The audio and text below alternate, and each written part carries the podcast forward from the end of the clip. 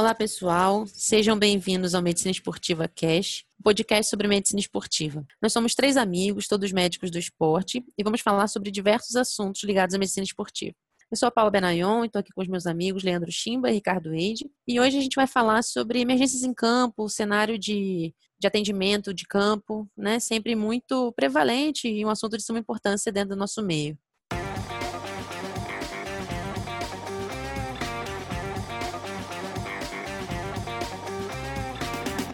Oi, pessoal. É, em relação a isso, Paulinha, eu acho que a primeira imagem que vem na cabeça quando a gente vê um médico do esporte, pensa no médico do esporte, é o, o, médico atendendo na beira do campo, né? Entrando no gramado e fazendo esse atendimento. É, então, é muito do que a gente faz, né? Obviamente, tem toda a parte de consultório em si é, e outras atuações de estruturamento de departamentos, etc. Mas essa é uma parte importante de trabalho e que muitas vezes não é abordada na faculdade, por exemplo, não é dificilmente é, é abordada em outras residências, porque é basicamente atendimento pré-hospitalar. É muito do que a gente faz é atendimento pré-hospitalar. Então, uma vivência um pouquinho diferente do que a gente está acostumado na rotina do dia a dia. Normalmente, nós somos preparados, é, na maioria das especialidades, para atender é, emergências dentro de um hospital. Né? E agora a gente vai estar fora. Perfeito. E é uma coisa, antes da gente falar até do atendimento de emergência, é legal sempre passar de dica para o pessoal mais novo, né? O que a gente costuma fazer, é, nós três, pelo menos, a gente faz isso e creio que, que todo médico do esporte chega no cenário, avalia a cena. O que, que é isso, né? A gente sabe que tem que ter duas ambulâncias, por exemplo, nos eventos esportivos, quando a gente fala de futebol, rugby. Então, vai lá, checa a ambulância, vê se a ambulância está completa, se ela possui um desfibrilador, uh, se apresenta, vê se, essa, se dentro desse ambiente tem prancha rígida, colar cervical. Então, a primeira coisa é avaliar onde você está, né? Conhecer a, a, estrutura do local, acho que isso aí é essencial. É, e, e, dentro disso ainda, é conhecer realmente né, as regras onde você está, né? Tanto pensando agora, né, qual você pontuou super bem, é, tá bom, qual, qual a estrutura mínima que eu preciso do ponto de vista de saúde para ter esse evento, né? O que as regras falam? Isso varia de modalidade para modalidade, mas não só pensando, né, em emergências nesse porte. É, por exemplo, o Leandro acabou de voltar de convocação de seleção e eu tenho certeza que quando ele chega é, em convocação, ele tem algumas coisas em mente é, para o dia a dia dele né, né Chimba? O que, que você tem de. O que, que você, quando chega lá, o que, que você pensa quando você está na convocação? Você não está na beira de campo, você não está no evento esportivo, mas você está cuidando de uma equipe. Quais são seus cuidados quando você chega nesse local para fazer o trabalho, por exemplo? Não, com certeza, Ricardo. É, quando a gente chega, né, a gente tem que, tem que checar tudo, né? Geralmente, por exemplo, seleção, a gente tem a mala médica, tem todos os equipamentos prontos, está é, tudo protocolado, né? As medicações que, que vão para convocação, é, o DEA. Então, é sempre importante dar uma ligada no DEA, ver se está funcionando, se a bateria está ok, testar os equipamentos de emergência, se, sei lá, se o ambu está tá funcionando, as coisas, se as medicações estão todas é, é, presentes, né? E, e, óbvio, dependendo de onde vai ser a convocação ou o evento esportivo, é, eu particularmente acho muito importante, e eu sempre faço isso, que é checar é, quais são os hospitais próximos, é, planos de, de rota de, de, de, emergência mesmo para levar, se for uma emergência, sei lá, um, um, trauma encefálico grave, então um hospital que tem uma retaguarda de, de neuro, é, se for uma parada, um hospital que tem mais retaguarda de cardio, então assim, isso é uma coisa que, que é, é muito importante você ir em mente, né? Principalmente quando a gente vai é, fazer jogo amistoso, campeonato, qualquer coisa em outro país, né? Então, é, checar tudo, tudo, né? Inclusive, assim, por exemplo, no começo desse ano, que eu estava lá com a seleção sub-20 na Argentina, é, foi importante checar é, o que estava me rodeando na região. Então, por exemplo, a gente ficou num hotel que era um pouquinho mais afastado, e eu fiz uma reunião lá com a, com a, com a vigilância lá, então me informei que lá tinham muitos animais peçonhentos, é, em caso de picada, de aranha ou de cobra, é, teria que levar para um hospital X ou, ou para o Y, porque aí eu teria acesso a soro, antiofídico, essas coisas, né? Então, é, é importante você saber é, de tudo, né? Não é só pensar na saúde em campo, numa morte súbita, alguma coisa assim. Você tem que acabar se, se, se resguardando a tudo. Dentro desse contexto, Chimba, acho que é muito legal. Você falou, concordo plenamente com, é, com você. Conhecer, já que a gente entrou um pouquinho no Team Physician, as patologias das pessoas que nos cercam, né? Tipo, ah, na comissão, tem alguém hipertenso, tem alguém diabético, tem alguém é, com alguma patologia asmático, né? Tipo, então isso é, é o que você falou, conhecer tudo além dos hospitais em volta, se você está com uma equipe, né, você está, sei lá, você é o médico daquela equipe, né, acompanha já longitudinalmente eles. Tem algum atleta que tem alguma patologia específica? Tem algum Uh, porque a gente tem que lembrar que os atletas são jovens, a maioria não tem nenhuma doença crônica, mas a gente tem a comissão também, né? A gente cansou de ver aí, sei lá, é, teve técnico que já teve arritmia em campo, é, já vi roupeiro tendo crise convulsiva. Então, checar realmente, como você comentou, se a mala médica tem as medicações de urgência e emergência para essas situações também. Em outras palavras, pessoal, o que nós estamos falando é tenha um plano de emergência. Um plano de emergência precisa ser elaborado para que tudo isso seja feito adequadamente. Isso independente de onde você estiver. É, e independente de qual o seu papel. Então, nós estamos citando, por exemplo, nosso, eu sou médico de uma equipe. Então, a minha responsabilidade é toda essa equipe, não só os atletas. Então, eu preciso estar atento a todos os membros dessa comissão técnica, atletas e, e, e todas as outras pessoas. É, além disso, ah não, eu sou médico do evento esportivo é, e minha responsabilidade é atender os atletas. Ah não, eu sou a pessoa que vai organizar a parte médica do evento. Então, é, tudo isso a gente monta planos de emergência diferentes e de acordo com qual será o seu papel. Né? E você vai customizar esse plano, inclusive com itens como o Shimba colocou, com DEA, simulador externo automático. Ah, eu sei que precisa ter um DEA, eu sei que precisa ter X número de ideias que eu vou precisar levar comigo nas viagens. Não, eu só vou precisar deixar em campo. Ah, onde que eu vou deixar? Quanto tempo que eu vou conseguir acessar essa ideia se eu tiver uma parada cardíaca? Tudo isso precisa ser é, pensado no plano de emergência. Só para lembrar, por exemplo, em uma parada cardíaca, a cada minuto que passa, se a gente não fizer nada, nós perdemos 10% de chance de salvar a pessoa. Né? Então, um DEA com acesso rápido, cerca de 3 minutos, 4 minutos, se você estiver já dando choque na pessoa quando indicado o mais rápido possível, pode fazer toda a diferença na reversão de uma parada cardíaca. Então, a gente precisa ter um plano de emergência elaborado, que vai constituir muitas dessas coisas que nós estamos pontuando aqui. Então, pensando, né, qual é o primeiro passo para fazer, para elaborar um plano de emergência, né? Conceitualmente, só para falar de plano de emergência, é, o que, que é? É um plano que permita né, o desenvolvimento de um sistema de atendimento que permita com que a vítima seja atendida o mais rápido possível, da maneira mais adequada possível. O principal intuito de um plano de emergência, eh, lembra que a gente está falando de atendimento pré-hospitalar. Muitas vezes não é o atendimento final da vítima, né? Muitas vezes é possibilitar esse atendimento final especializado. Então, algumas coisas que a gente vai levar em consideração, né? Muito do que o Chimba falou, por exemplo. Vamos, vamos, vamos, a gente vai pontuando, né? Uma, que tipo de competição que é, que modalidade que é, é, e assim por diante. Então a gente vai falando, a Paulinha vai continuando, o Chimba também, é, vão, a gente vai ressaltando alguns pontos que são importantes para a gente pensar nessa elaboração. Perfeito. Não, e a gente tem que pensar, né, Pernina Chimba, por exemplo, como você falou. Vamos, vamos dar exemplos aí. Ah, a gente está num, num, num, a gente está num médico de campo do futebol.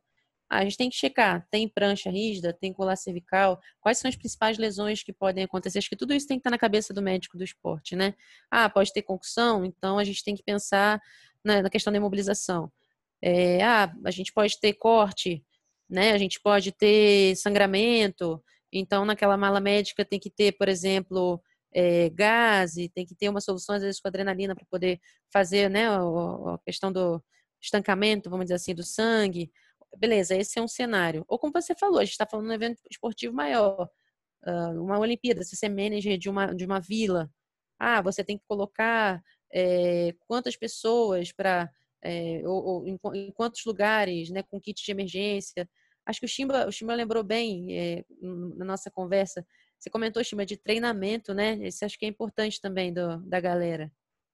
É, acho que assim, a primeira coisa é, é importante que o médico seja treinado, né? Infelizmente, é, acho que muitos de vocês devem lembrar do caso do, do, do, Serginho, que foi uma fatalidade, e infelizmente, eu acho que naquele caso, talvez houve um pouquinho de, de falta de como saber o que é, como agir, um pouco é, faltou uma padronização no atendimento. Então, acho que assim, é, seria muito importante que houvesse uma padronização em todos os tipos de atendimento é, em beira de campo, é, uma padronização para você é, checar todas as coisas. Assim, se, se o médico é, pode ser o melhor que for, se ele não tiver um treinamento, se ele não estiver preparado para aquilo, ele não vai saber como agir. Talvez na hora H pode faltar alguma, como falar, alguma ação que seja fundamental e isso vai atrasar naquilo que o Perni falou, né, no, no tempo, né, cada minuto é muito precioso, né, então é super importante que tenha esse treinamento tanto do médico quanto de uma equipe é, que vá auxiliá-lo em casos como esse. Perfeito, até para poder, acho que várias, a gente sempre vê cenas, né, no Instagram, memes, aquela galera que vai levantar o jogador, aí um levanta de um jeito, outro levanta de outro, e aí acaba deixando o jogador cair. É uma, é, é uma, eu vou dizer, é uma cena engraçada para se pensar, mas pelo menos elucida um pouquinho do que você falou, né? É, é questão de, de treinamento, até isso é importante. A questão de um, dois, três, levanta, ah, você, o médico fica na via aérea, no caso na cabeça, né, a maioria das vezes, e comanda.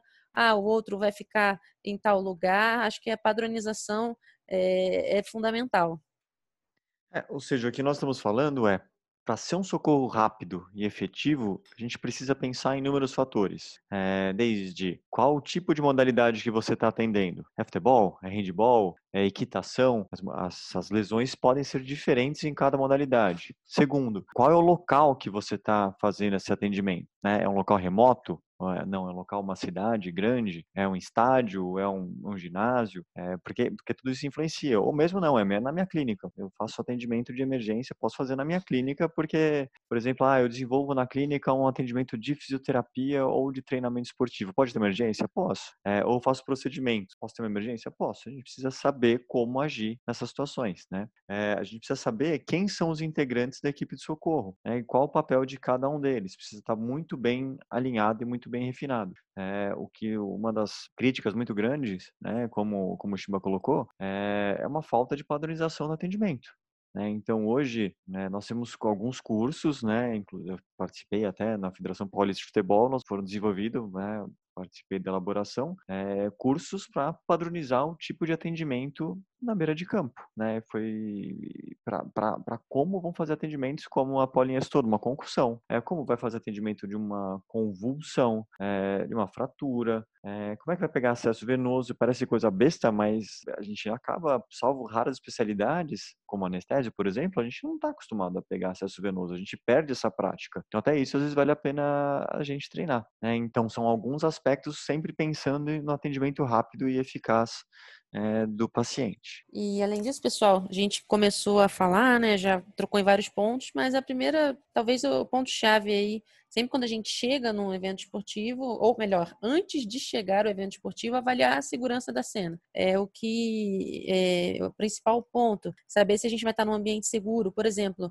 num evento de ciclismo, né, em que a gente está em beira de estrada, ah, é, como é que vai ser esse atendimento? Ou até mesmo o montanhismo, altitude, ver se essa cena é segura para a gente, como médico, agir dentro desse evento. Isso aí é fundamental e e o primeiro, o primeiro ponto do, do atendimento de urgência e emergência. Oh, então, nós estamos falando do, do, de tipo de modalidade, qual a modalidade que a gente vai atender, qual que é a equipe que nós temos para fazer esse atendimento, é, quanto tempo que a gente consegue acessar essa vítima e qual que é o nosso grau de segurança. É, o Shimba, por exemplo, ele foi já pro. Vou, vou contar para todo mundo, tá, japonês? Você foi para Everest já. É, foi para o campo base. É, não sei se é assim que fala, você me corrige se eu estiver errado é, mas tem, tem um esquema de emergência lá, né? É, você precisa saber qual equipamento que você tem, o que, que você está levando e quais são as regras até do país que você está indo para determinados medicamentos ou determinados equipamentos. Quem vai ter acesso a esse equipamento, né? É, e se o médico virar uma vítima, quem que vai atender o médico? Além disso, né? Além dessas coisas, como que eu vou transportar a vítima? Tá bom, fiz o atendimento primário, é, estabilizei a vítima, como e para onde eu vou levar? Ah, vai ser ambulância que vai remover? Não, vai vir helicóptero. Ah, não, eu preciso de acesso, é uma região é, que vai demorar até acesso à emergência, então eu preciso manter a vítima bem por meia hora, 20 minutos, 10 minutos. Quanto tempo eu preciso dar, manter a vítima bem para conseguir dar a condição de socorro definitivo para ela. E isso é muito importante porque influencia diretamente na quantidade de equipamento e no material que eu vou levar. Com certeza, e linkado a isso que o Chimba já falou, aos locais em que a gente vai levar, né? Conhecer os hospitais próximos. Eu acho que aí já, já resumiu bem, puxando, né? E... lembrar para onde vai. Vou contar um, uma coisa que aconteceu, já que você está falando do Everest. É, você falou assim, ah, o país às vezes ele tem é, é um plano de evacuação, um plano de emergência. E, e, a gente, assim, eu vivenciei uma, uma cena lá que você vê assim, as pessoas têm um plano, teoricamente elas estão treinadas, e mesmo assim, quando acontece um evento, ninguém sabe como agir. É, eu estava com um amigo meu que é anestesista, né? A gente estava é, numa cidade, esqueci o nome agora, mas a gente estava acho que a 4.900 metros de altura, mais ou menos. E quando a gente chegou lá no, no no local que a gente ia repousar. É, eu lembro que eu, eu fui ao banheiro e na hora que eu voltei tinha uma pessoa deitada no chão, com um monte de pessoas ao redor dela e falando lá aquele inglês estranho deles lá do, do dos Sherpas, né? E, e, também falando na língua deles e discutindo o que, que ia fazer com eles. Aí eu, eu falei assim, o que, que aconteceu? Aí eles começaram a me mandar eu sair de lá, que a pessoa estava passando uma... Aí eu me identifiquei como médico e ele, essa pessoa estava com um oxímetro né, de dedo, de ponta de dedo. Eu lembro que a saturação da pessoa estava 47%. Ela estava tossindo loucamente e, assim, bastante dispneico, é, com as extremidades é, meio roxas, né, lábio roxo, tudo. E, assim, por uma conversa breve, fazendo uma anamnese e ausculta, é, essa pessoa estava com uma pneumonia lá em cima Uh, a gente estava no meio de uma tempestade de neve, nesse dia estava menos 17 graus, e, e os Sherpas estavam querendo aguardar, melhorar a tempestade para descer com ele. E aí eu, eu já intervi, falei assim, não, isso não, não pode acontecer, né? Eles não tinham oxigênio lá, eles tinham, na verdade, uma máquina compressora de ar, e aí com o compressor a saturação do, do, do da pessoa acho que subiu para 56%, foi alguma coisa assim. Mesmo assim, tipo, tava bem ruim. Eles estavam querendo esperar o dia seguinte, aí eu pedi para acionar o helicóptero. Então eles passaram um rádio, né, para de helicóptero para evacuar o, o, a pessoa. E só que o que acontece? Por conta da tempestade, o helicóptero não podia voar. Então foi um puta de um perrengue, que assim, é, foi uma decisão conjunta, é, a gente pediu para os Sherpas descerem com a pessoa, porque numa altitude mais baixa é, a saturação iria melhorar. Né? Estava bastante preocupante, ele já estava usando musculatura acessória para respirar. E, e, tinha um hospital na cidade mais próxima que, que era descendo. Então, aconteceu que os Sherpas, a gente acabou improvisando uma maca, é, tinham, ainda bem, né, é, algumas pessoas tinham umas mantas térmicas lá, então a gente envolveu o cara em um monte de manta térmica, protegeu, fez uma puta maracutaia lá na hora, que era o que tinha à nossa disposição, né? E o pior é que quando eu pedi o kit de emergência lá do, do lugar que a gente estava e do, dos guias, cara, era bizarro. No, no guia tinha, no, no, kit de emergência eu leio até hoje, tinha Diamox, que é um, um diurético que ajuda você na adaptação para a altitude, é, e, os Sherpas estavam assim, não, dá Diamox pra ele. Eu falei, cara, Diamox vai ser a última coisa que vai ajudar em alguma coisa aqui agora, né? Eles não tinham um esteto, não tinha nada para fazer os cultos, o oxímetro que estava usando era, cada guia tinha um. Eu lembro que acho que tinha alguma medicação para dor e um anti-inflamatório, não tinha mais nada no kit, nada, nada, nada, nada. Então, assim, você vê que mesmo num país em que é um país turístico que os caras estão super acostumados com isso, os próprios guias ficaram perdidos, né, com o turista. E foi, foi muito legal porque depois não fiquei sabendo dele, subi, desci e tal. Infelizmente tiveram alguns eventos é, foram fatais, né, nessa nesse percurso.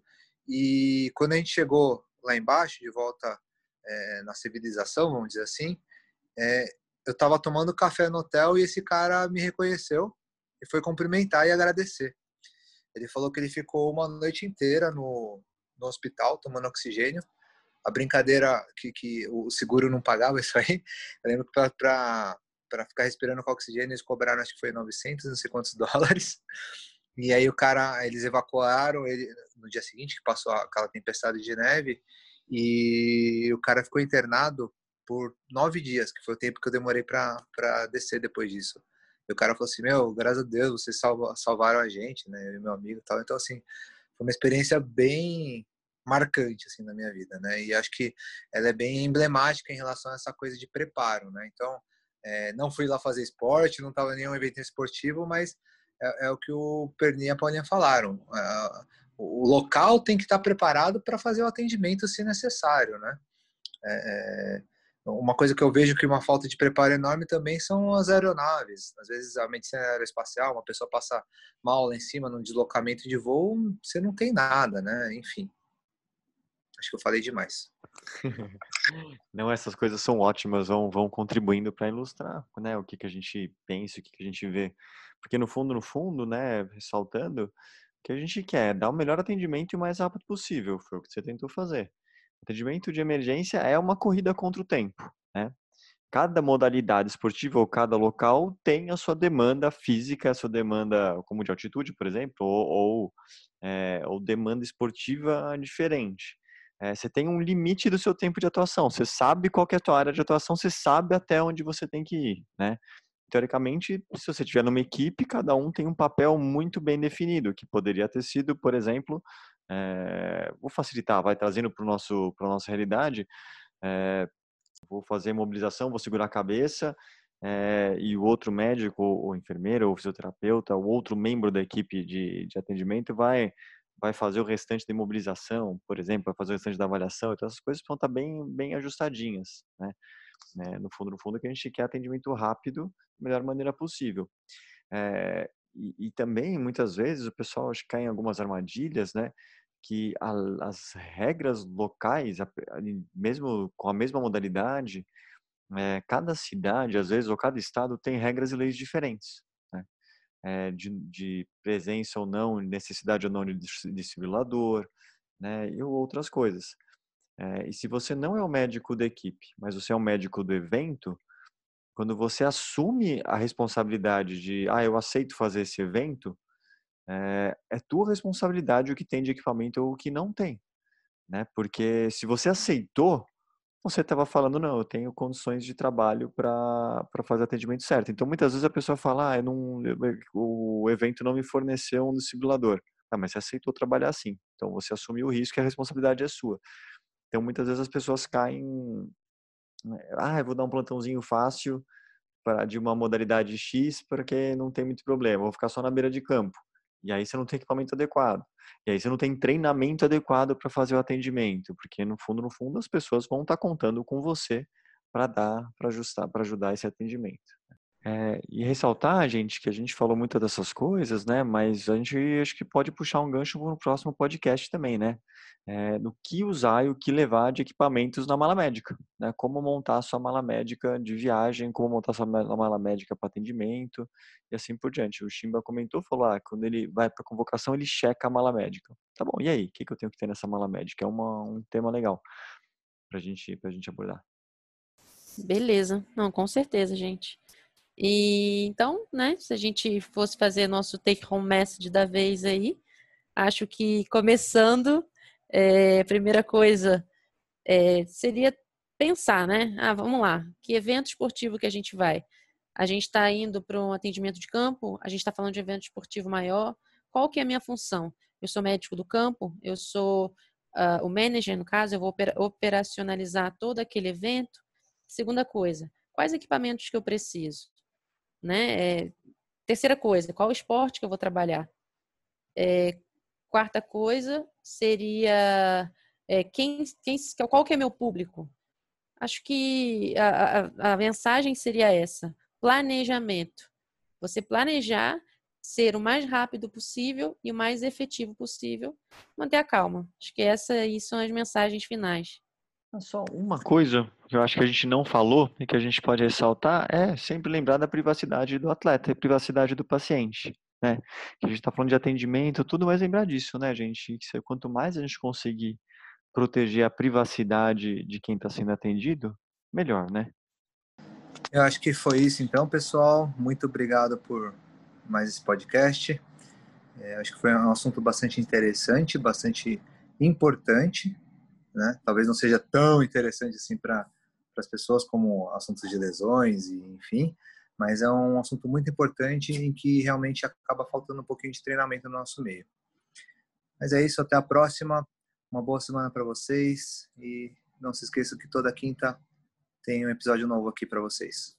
Lembrando que se vocês quiserem sugerir temas para nós ou dúvidas, mandem mensagem e a gente vai respondendo para vocês vamos fazendo novos podcasts. Obrigadão e até mais.